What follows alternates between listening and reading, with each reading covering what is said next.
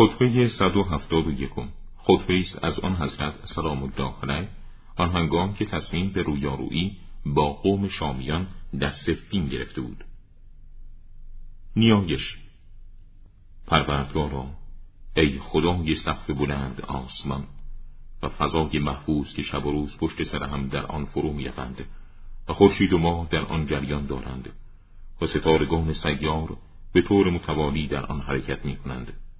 ای خداوندی که ساکنان آن را گروهی از فرشتگانت قرار دادی که از عبادت تو خسته نمی شوند.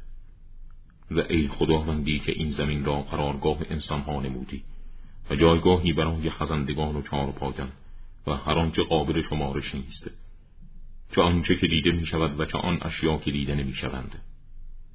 ای خداوندی که کوههای محکم و پابرجا را مانند میخهای تعدید کننده حرکات زمین و تکگاه برای مخلوقات قرار دادی خداوندا اگر ما را بر دشمنان پیروز ساختی ما را از ظلم متعدی برکنار فرما و برای پیروی از حق موفق فرما.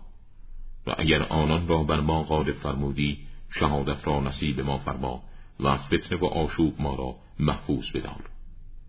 دعوت برای جنگ. کجاست وارست مردی از حافظان اصول انسانی و ارزشها؟ که از سقوط مردم جامعه خیش جلوگیری کند و آنکه در هنگام نزول سختی ها با غیرت و مردانگی برای مرتفع ساختن آن شدائد در حوادث فرو رود. ای مردم ننگ و آب را پشت سر دارید و بهشت را پیش رویتان.